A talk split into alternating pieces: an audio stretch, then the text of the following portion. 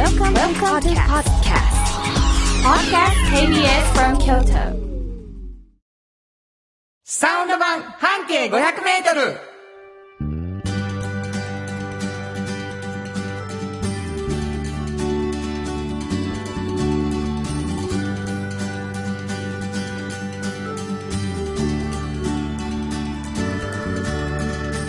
こんにちはフリーマガジン半径500メートル編集長の炎上真子です。サウンドロゴクリエイターの原田博之です。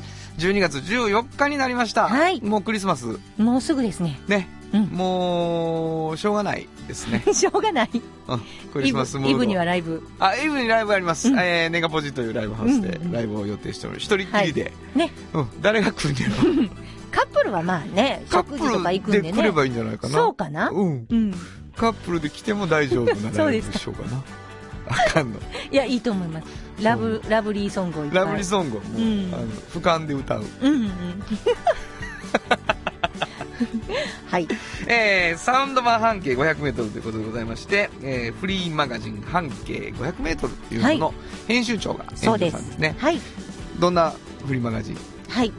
京都にはね、うん。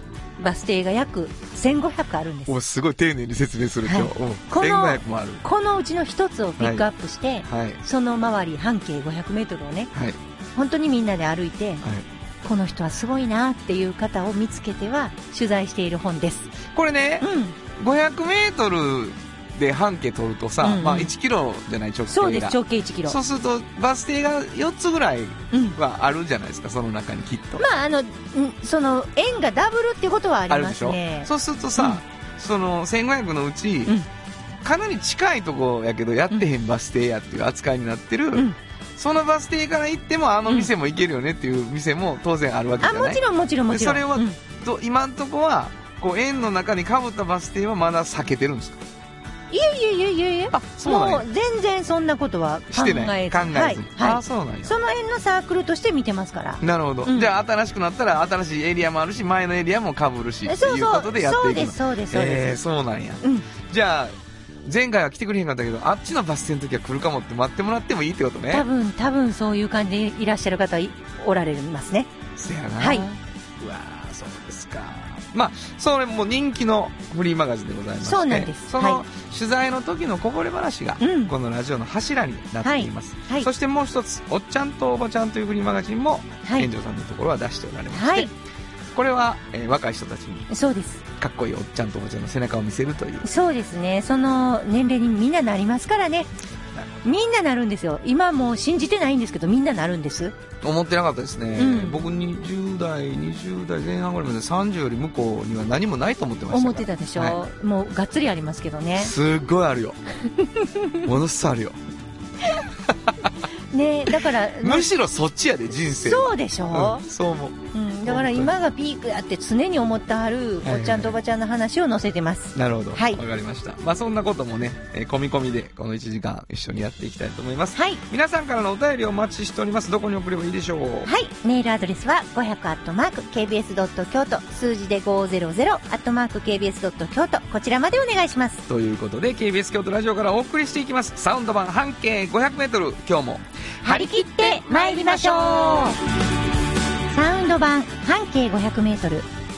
この番組は山陽火星、トヨタカローラ京都、土山印刷、村田機械、フラットエージェンシー、藤高コーポレーション、MT 警備、日清電機の提供で心を込めてお送りします。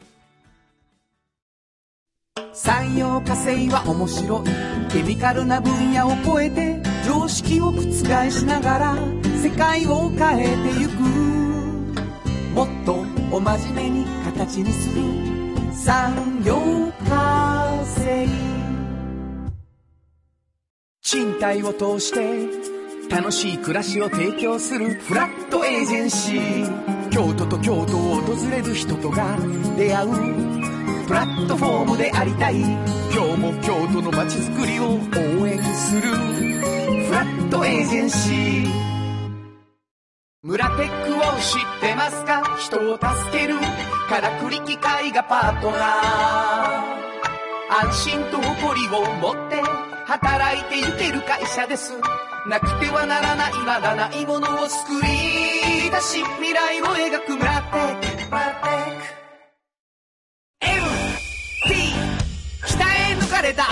警備ハキハキテキパキキビキビと誇りを持って信頼できる警備に努めます。感動のあるセキュリティサービスも提供する。株式会社 MT 新庫編集長の今日の半径500メートル。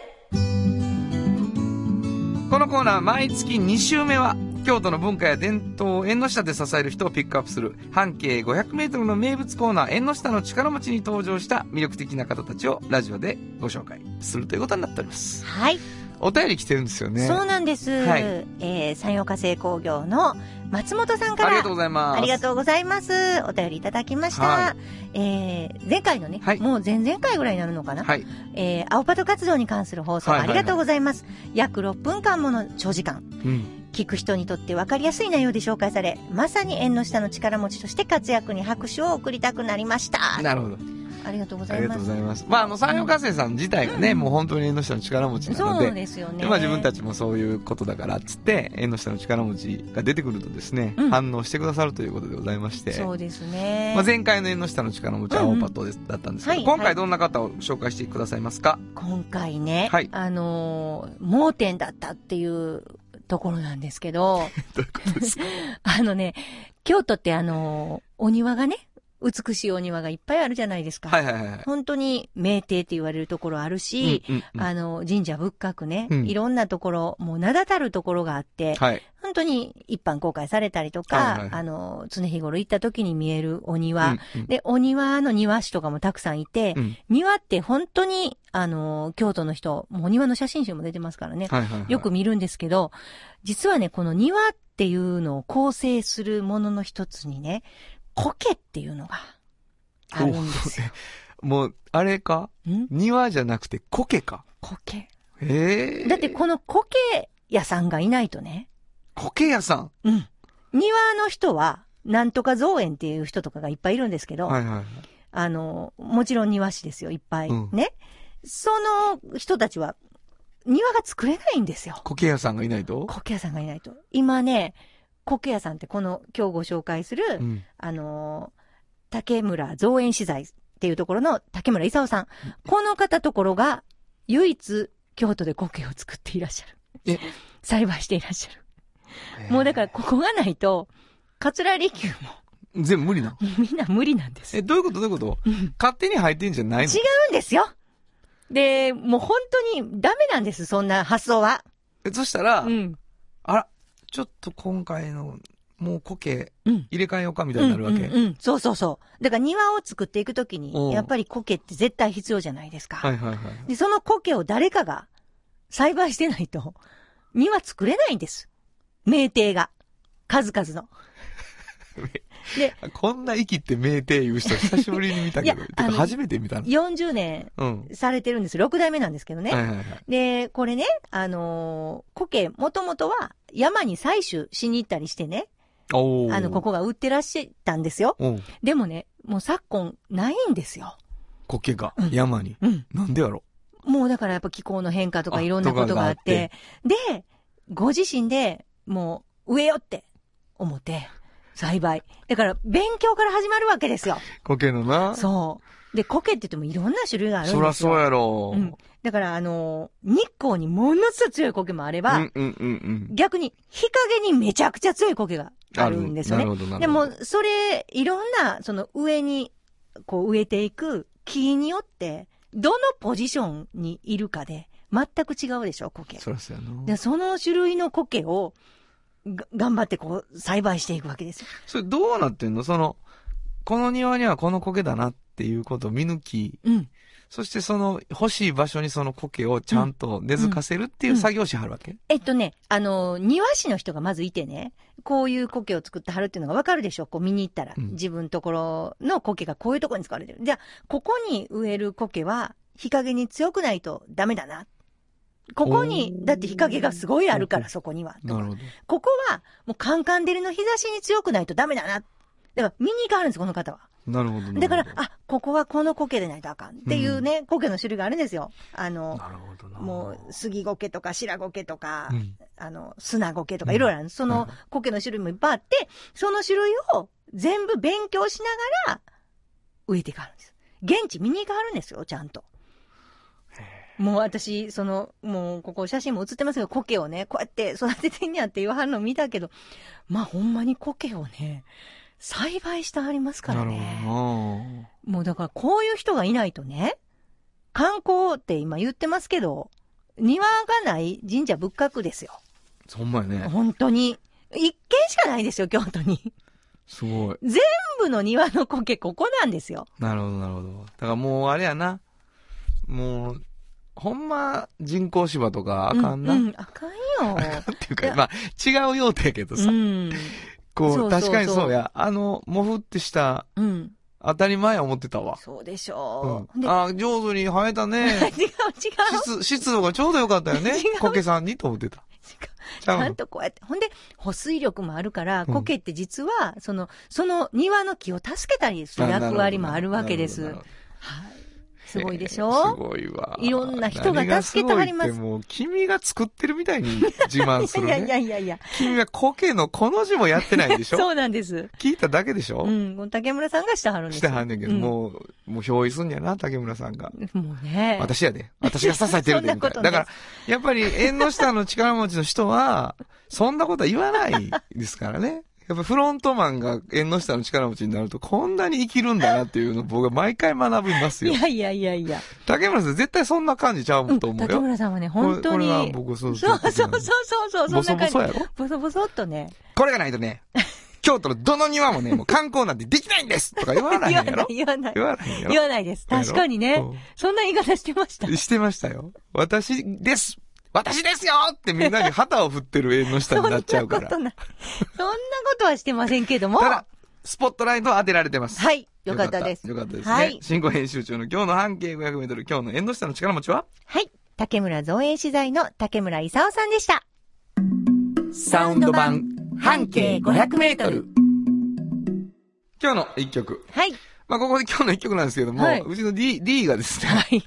あのー、あのー、ものすごい知ってるみたい。うん。バイトしてた言ってた。コケな。うん。うんここでバイトしてたこ。こでいっぱいした言ってましたからね。勲くん言ってイサオ君言ってました。めちゃめちゃおもろいじゃないですか。えー、どうします？曲。これね、うんコケっていう言葉が出てくる私の大好きな曲。出た選んだ。はい。はい。じゃあもう、慎吾さん今日紹介してください。はい。えー、エルトン・ジョンで Your Song。本当はここで、ジャスラック登録の名曲が流れてるんだよ。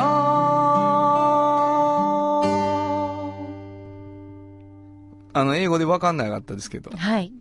もう、2階の屋根登って、苔を蹴っ飛ばしたんだって言ってるんです、エルトン・ジョンが。モスをね。うん、モスを。モスを蹴っ飛ばしたってね。うん2番の頭でね。そうです、言ってるんです。というわけでお送りしましたのは、はいエルトン・ジョン、Your Song でした。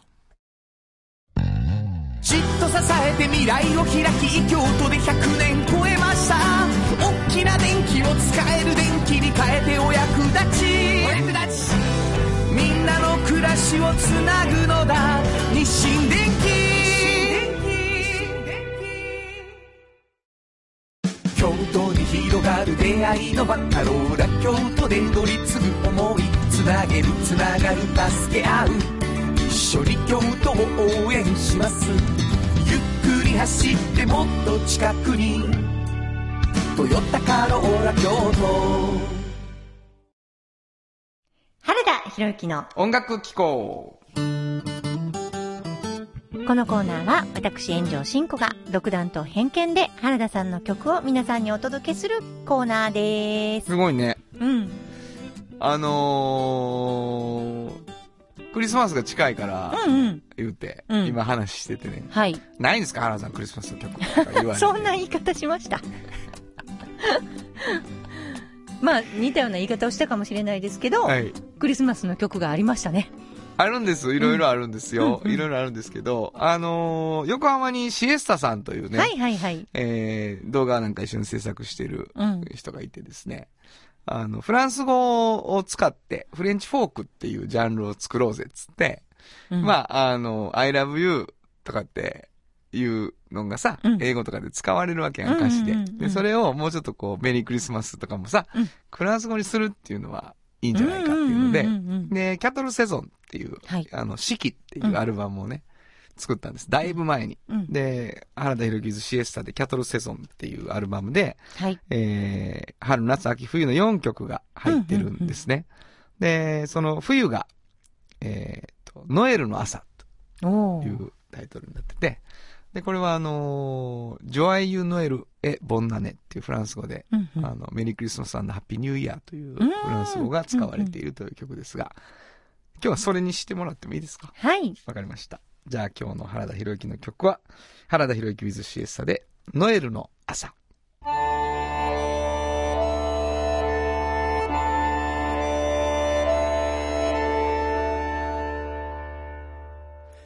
Joy.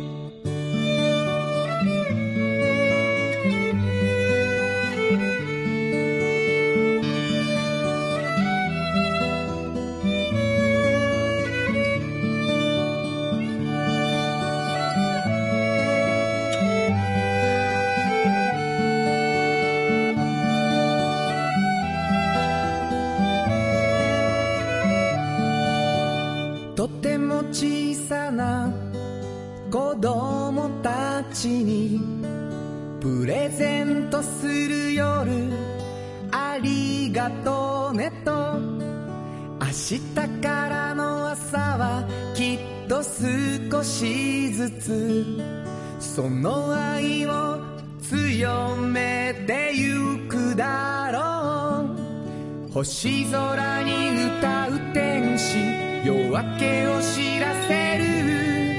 光が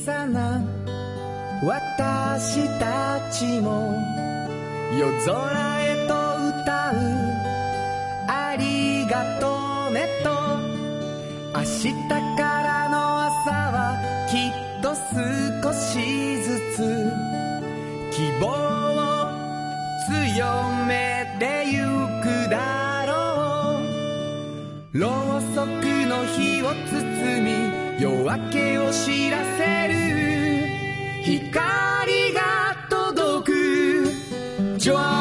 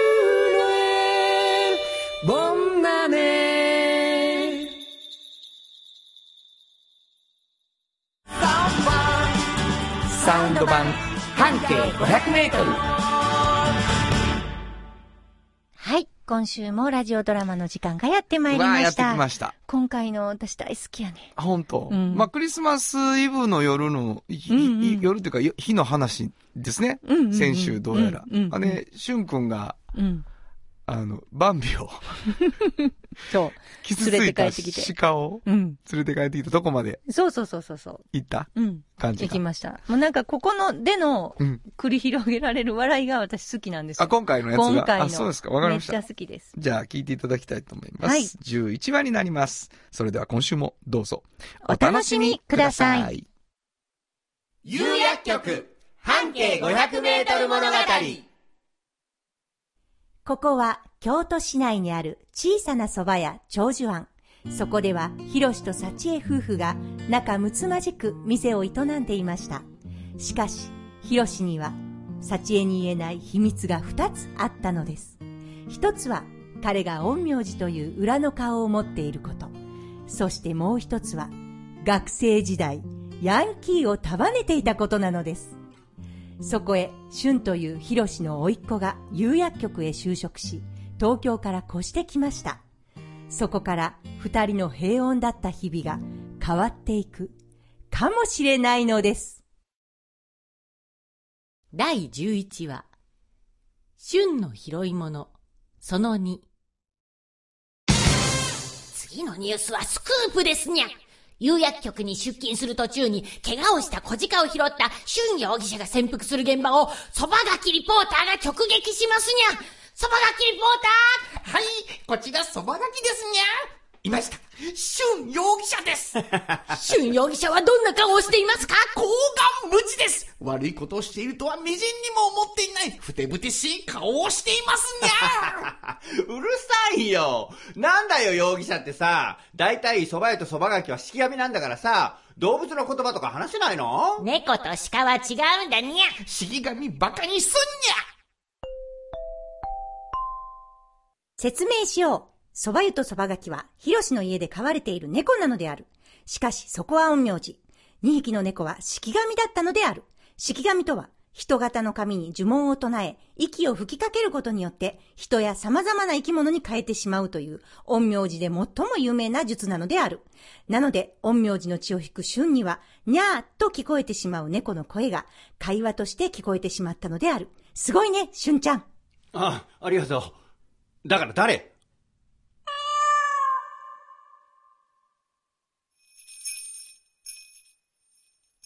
で、その鹿の名前は？名前？いやー、首輪みたいなのには書いてないなゃ。じゃあ、つけようにゃ。まあ、まあ、そうだね。え小鹿ちゃんってわけにはいかないからね。何がいいかな？ウラディミール・バレンティン。誰だよ？なんで外国人なんだよ？ヤクルトの外国人選手にゃ？オランダの4番やで。どうでもいいよ、そんな情報。スタンハンセン。だから、なんで外国人？知ってるけど、ラリアットとかしないから。ベン・オグリビー。でだから誰よ？何よ、オグリビって？ハルク・ホーガン。やだよ。オスカル。おーベルバラ？オスカルっていいね。中押し、オスカルだにゃ。何よ、中押しって誰よ？昔カープにいたにゃ。ピッチャーにいゃや。知らないよ。アンドレ。いいね。ベルバラ続きで。アンドレにしよっか。アンドレ・ザ・ジャイアント。ザ・ジャイアントとかつけなくていいから。もうアンドレでいいよ。アンドレで行こう。あ、有薬局から電話だ。もしもし。はい。ああ、小鹿ですか？大丈夫です。はい。今はおじの家にいます。はい。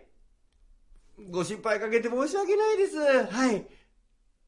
メ、メ、メリークリスマスですね。はい。メリークリー失礼しまーす。有薬局で何やらかしたにゃ。春容疑者？なんで容疑者だよ。有薬局のみんなが拾った小鹿のこと心配して電話かけてきてくれたんだよ。お前と違って優しいにゃ。はいはい。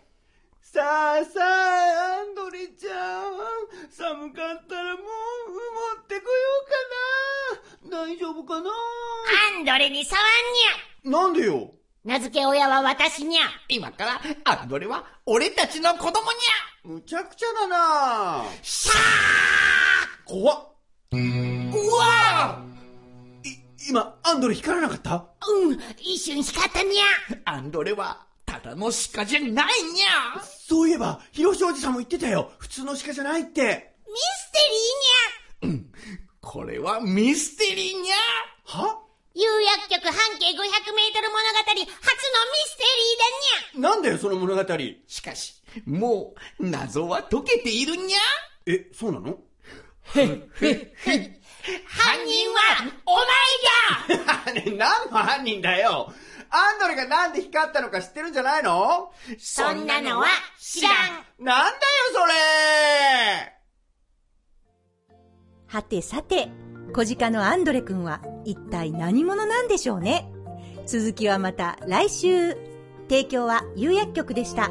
有薬局っていう薬局明日をつなぐ有薬局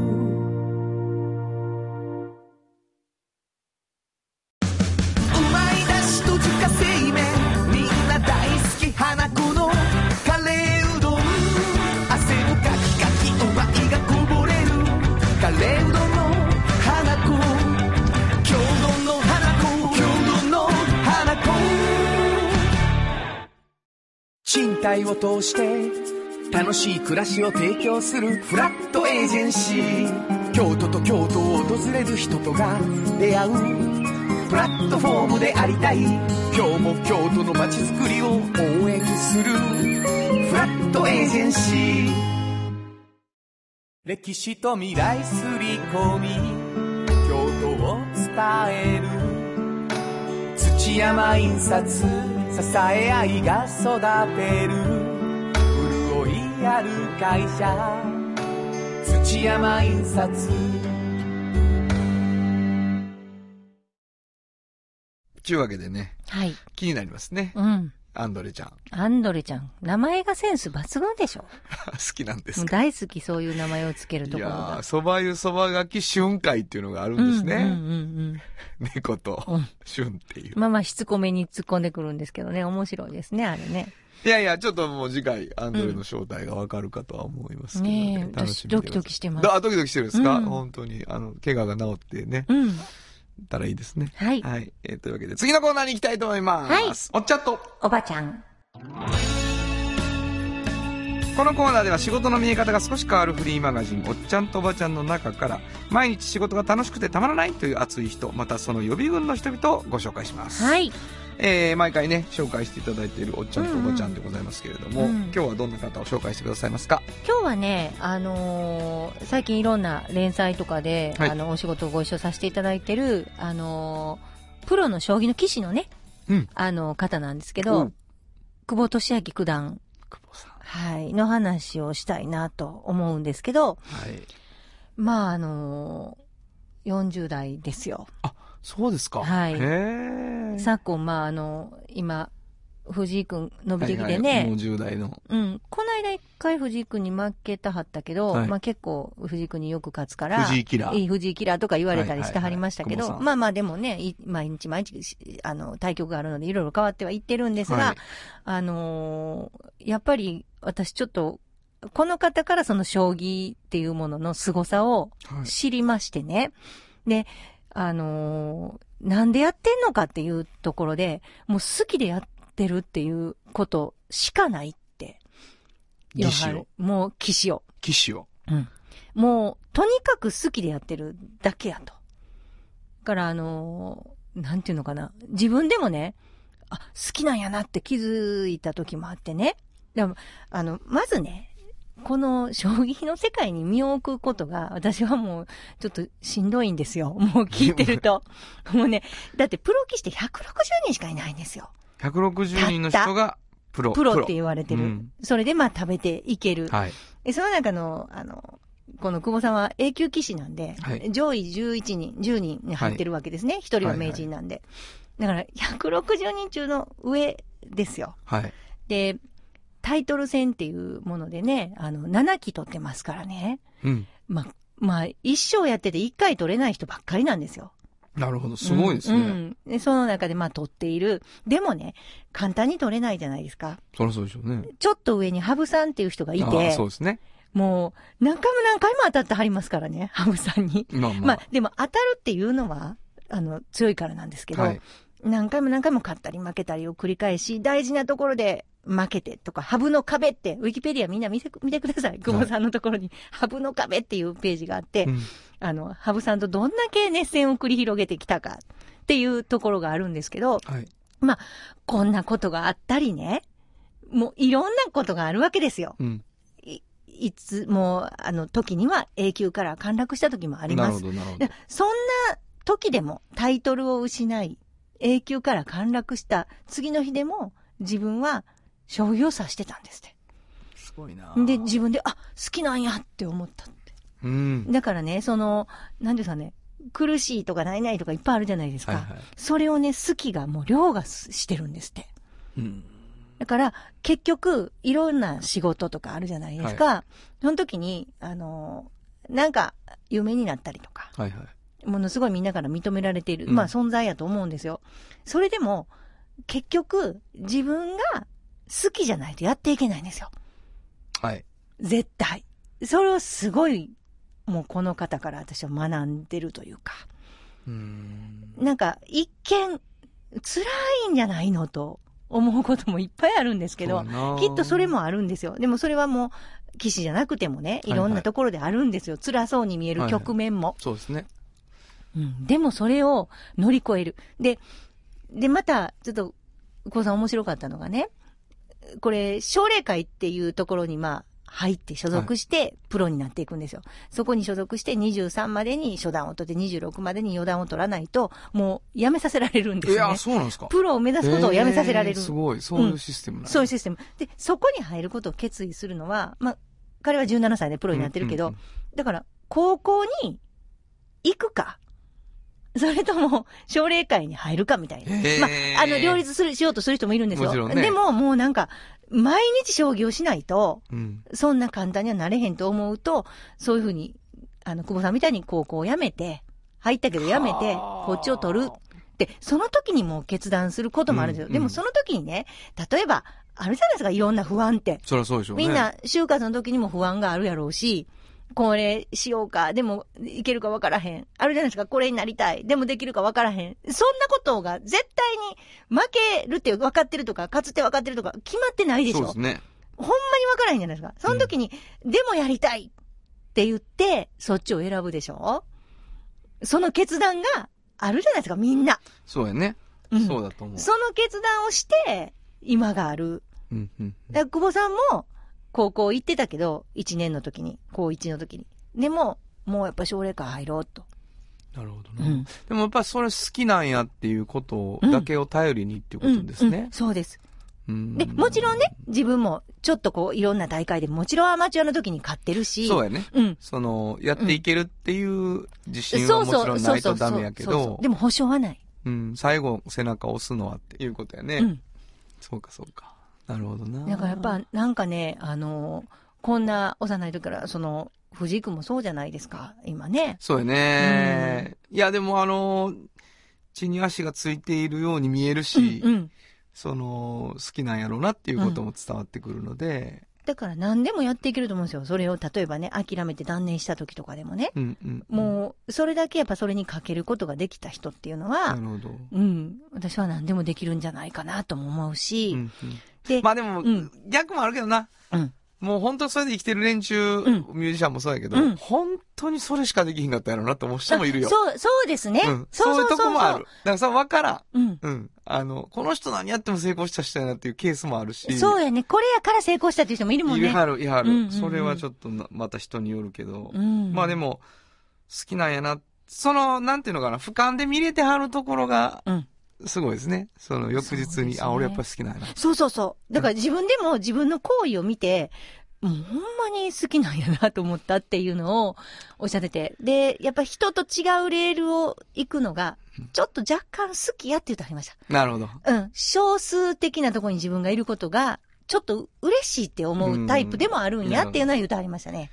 だから誰でもなれるもんではないし、うんうんうんでも参考にはなる話だと思います、ね。そうですねなるほど。こういう人もいるでっていうことを、うん。もうだ、私は何でも正解やと思ってるんですよ。あの、はいはいおっちゃんんとおばちゃんの本でも言ってるんですけど、どんな会社に行っても、どんな選択をしても、それは正解で自分さえ良ければ、絶対正解やと思ってるんですね。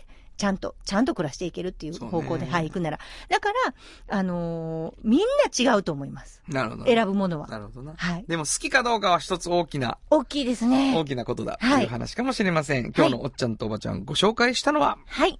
えー、騎士の久保俊明九段でした。FM94.9MHz。AM1143kHz で、KBS 京都ラジオからお送りしています。は今日のもう一曲。い。ここでもう一曲なんですけどね。はい。ちょっと渋い曲を。うんこれはもう炎上さん推薦ですよ。はい。ダイナソージュニア、Not the Same。本当はここで、ジャスラック登録の名曲が流れてるんだよ。オルタナということでございまして、あなたはこういう人が好きですいね。や いや、あの、ギターの音とかすごいいいじゃないですか。うん、面白い。かっこいいなと思って。詩のこともすごい言うんやけど、うん。あ、これ C もすごいですよ。うん、ギターの音とか言うね。あ、もう大好き、そんなのはねはいわか。りました。かっこよかったです。はダイナソージュニア、ノッツ・ザ・セームお送りしました。村テックを知ってますか？人を助けるからくり機械がパートナー安心と誇りを持って働いてゆける会社です。なくてはならないまだないものを作り出し未来を描く村テック村テック歴史と未来すり込み京都を伝える。土山印刷支え合いが育てる。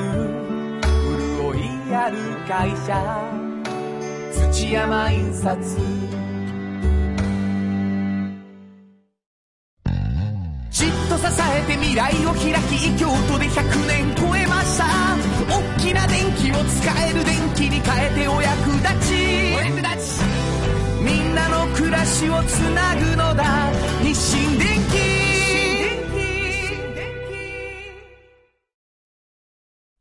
原田博之のサウンド話。このパートはサウンドロゴクリエイターとして大活躍中の原田博之がサウンドに関するあれこれをお話しさせていただきます。ありがとうございます。あの、おっちゃんとおばちゃんでね、うん好きっていう話があって、で、僕も音楽が好きで、うん音楽で生きていくっていううん。ことになってうんきてるじゃないですか。うんだけど、その、なんか自分がやって時間をかけたことは全部仕事にしたいっていうね、うんうんうん思いがすごい強かったんですけど、は一個もう、どうしても仕事にはならんっていうことが分かっててすごい好きなことがあって、うん。で、スノーボードなんです、それが。うん。あもうあのー年に2回ぐらい戸隠に、うんうんあのー職場のメンバーと一緒に行くんですけどね。うん年末とかいてはるやつですよね。年末と年度末とね。うんで、年度末、年末はもう戸隠に行くにゃっていう風に決めて、うん。もうそう無理っくりそこにスケジュール入れないようにして、そしてもう散財です。うんうんお金にならない。ところが、そのチームが、うんあの、ハラダイスを応援してくれるって言ってね。うん。で、あの、スポンサーになってくれたので、あの、サウンドロゴどこ、もやりますね。ありがとうございます。サウンドロゴを作りましたので、はいえー今日はそれを紹介したいと思います。まあ、好きで、好きなだけで置いとくっていうのの大事さもあるぞっていう感じがしますけれどもね。はい聞いていただきましょう。同志社戸隠スキースノーボードチーム。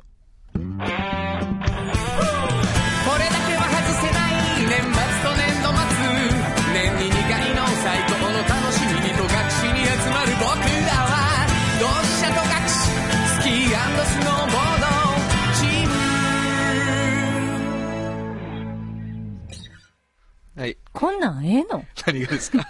チーム言うてるけど、チームの説明して。なんか、ずるい、これ。何がですか？なんか、こんな、なんなん、チームっていう、チームの説明してるだけやん。それがサウンドロゴっていうものなんです。なんか、ちょっと、な、どう納得いかない。いつ流流すんですか、これ？これをかけながら行くんですね。車で。スノボに。はい。ああ、そう。一曲にしてくれやとか言われながら。うーんうん金かかりますって言うて言いながら行くっていう。へ短い短い言うて。そのスノボの楽しみっていうのは何なんですか？あのね、もうね、うん本当に、うん。まあもう、5日間、うん。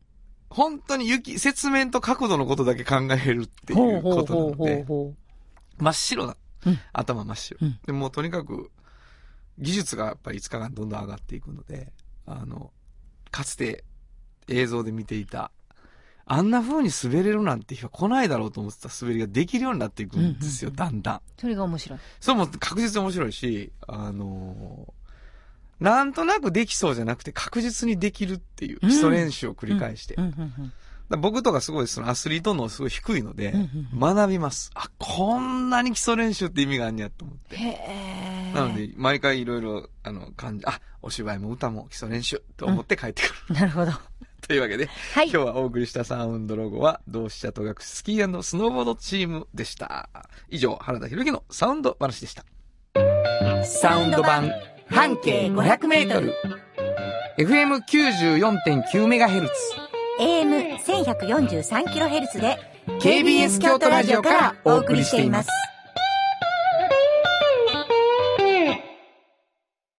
あの話、この一曲。このコーナーは私たちそれぞれがこれまでの人生で印象に残っているちょっといい話をご紹介するとともに、その話にぴったりの一曲をお届けするコーナーです。今日は炎上進行が担当します。え、クリスマスが近いということで、何かクリスマスにまつわる話をっていうことだったんですけど、私あの結構ね、あの、リアルにサンタクロースを信じていました。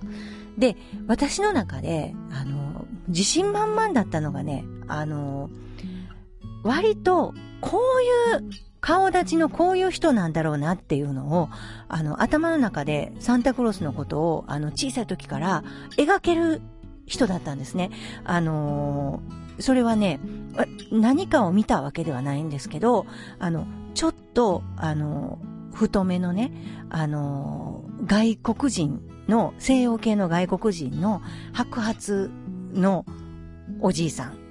その人のオフの日もちょっと想像できてましたね、私は。なので、あのそういうリアルな感じで、その人の感じが頭に思い浮かべられるっていうことは、これはもう信頼に値してたんですね。だから、あの絶対いると思ってました。で、あのーまたね、多分うちの父母も、あのーそういうプレゼントの置き方とかも、ものすごくうまかったんですね。で、あの靴下をね、あの吊るしておくんですよね。で、最初は、え、私これいくつぐらいかな ?4 歳ぐらいから覚えてるのかな？あの靴下自分のを、あの吊るしておくんですけど、そこにもちょっと次の日の朝、お菓子がちょこちょこっと入って入りきらない分の何かおもちゃとかは隣に置いてあるっていうようなことがあったんですけど、あの、なんとなく自分である年ですね、あれ。5歳、6歳ぐらいの時かな。あの、きちっとね、入らないとダメやと思ったんですね。その、プレゼント横に置かせるようなことはしては。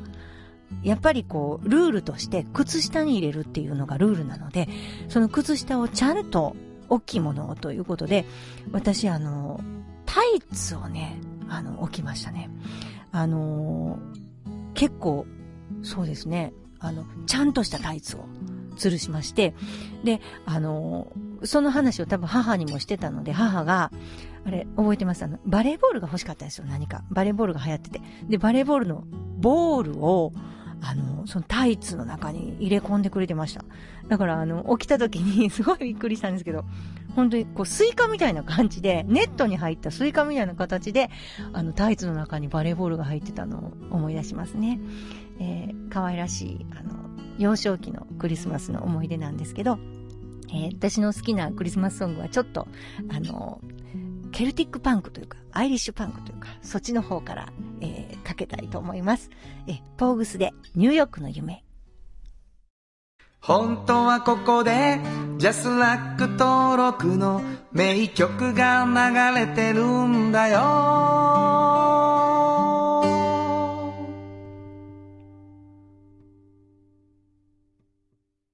産業化成は面白いケミカルな分野を超えて常識を覆しながら世界を変えてゆくもっとお真面目に形にする。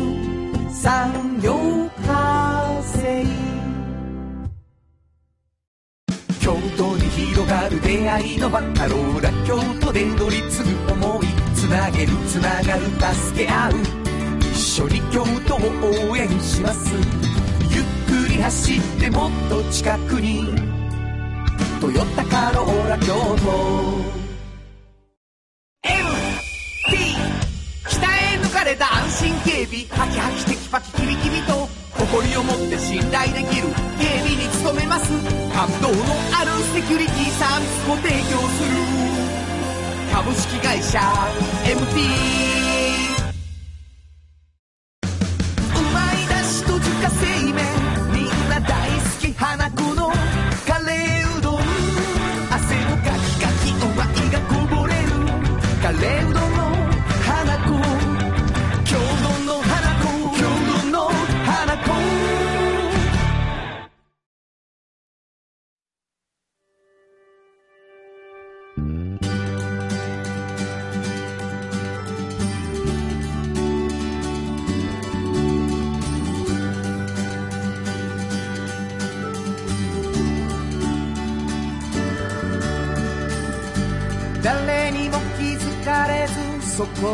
ある。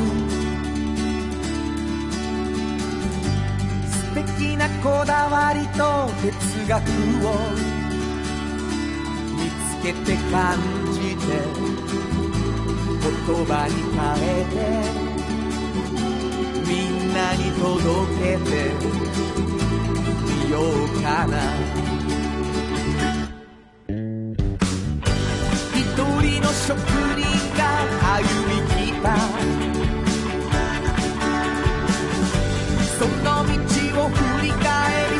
り遡るきっとそれは誰かが未来を描く道しるべにだってなるだろう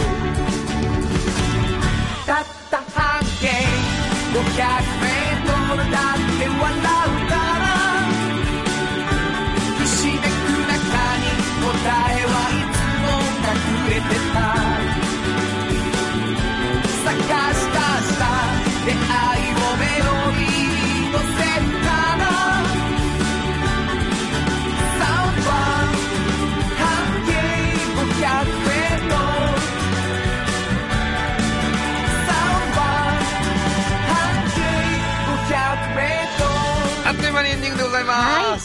ツッコミどころ満載ですね。私もう全部イメージできるんですって言ってイメージしたサンタクロースは、世界中がイメージしてる普通のサンタクロースやったわ。そうですか？はい。そんなもんそんなもん普通白髪のおじいちゃんや。ちょっと太めの。そうかな、はい。でもしかも、えー私の可愛いクリスマスの自分で可愛い言うた。自分で可愛い言うたあいつでもねみんなアニメを想像してたんじゃないです？何がですか？その頭で思い浮かべるとき私はちゃんとやリアルな人間でしたよ、うん違います。僕はノーマン・ロックウェルが書いてるサンタですけども アニメではないです。写実的なので。そうかそうはいかそうか、はいい、や私だからすごい自分のことをすごいと思ってたでしょわかるって。あの 人間としてわかるって、なるほどな。私だけが見えているって思ってたんですね、うんすごいわ。そうかな。はい、当時から 独断と偏見で生きてるんですね、そうですね。はい。みんなが思ってることを私だけが思っていると思っている えー、皆さんからのお便りをこの番組ではお待ちしております。はい。どこに送ればいいでしょうか？はい。メールアドレスは500 KBS 京都数字で500 KBS 京都こちらまでお願いします。はい、えー、クリスマスが近くなってきました。12月24日のクリスマスイブはですね、はい。ネガポジというライブハウスで 原田博之がライブをするということになってますから。カップルでね、行けば。えーサンタさんに会えないけど原田博之に会えますから、おえーぜひとも来ていただきたいと思いますね、7時ぐらいからやろうと思ってますが。茶髪のサンタがね、茶。髪でもない。茶髪でもない栗色のサンタが。クリードはいでやり。たいと思っております、はい。えーというわけでございまして午後5時からお送りしてきましたサウンド版半径 500m お相手は、フリーマガジン半径500メートル編集長の炎上真子と、サウンドロゴクリエイターの原田博之でした。それではまた来週。サウンド版半径500メートル。この番組は山陽火星トヨタカローラ京都土山印刷村田機械フラットエージェンシー藤高コーポレーション MT 警備日清電機の提供で心を込めてお送りしました。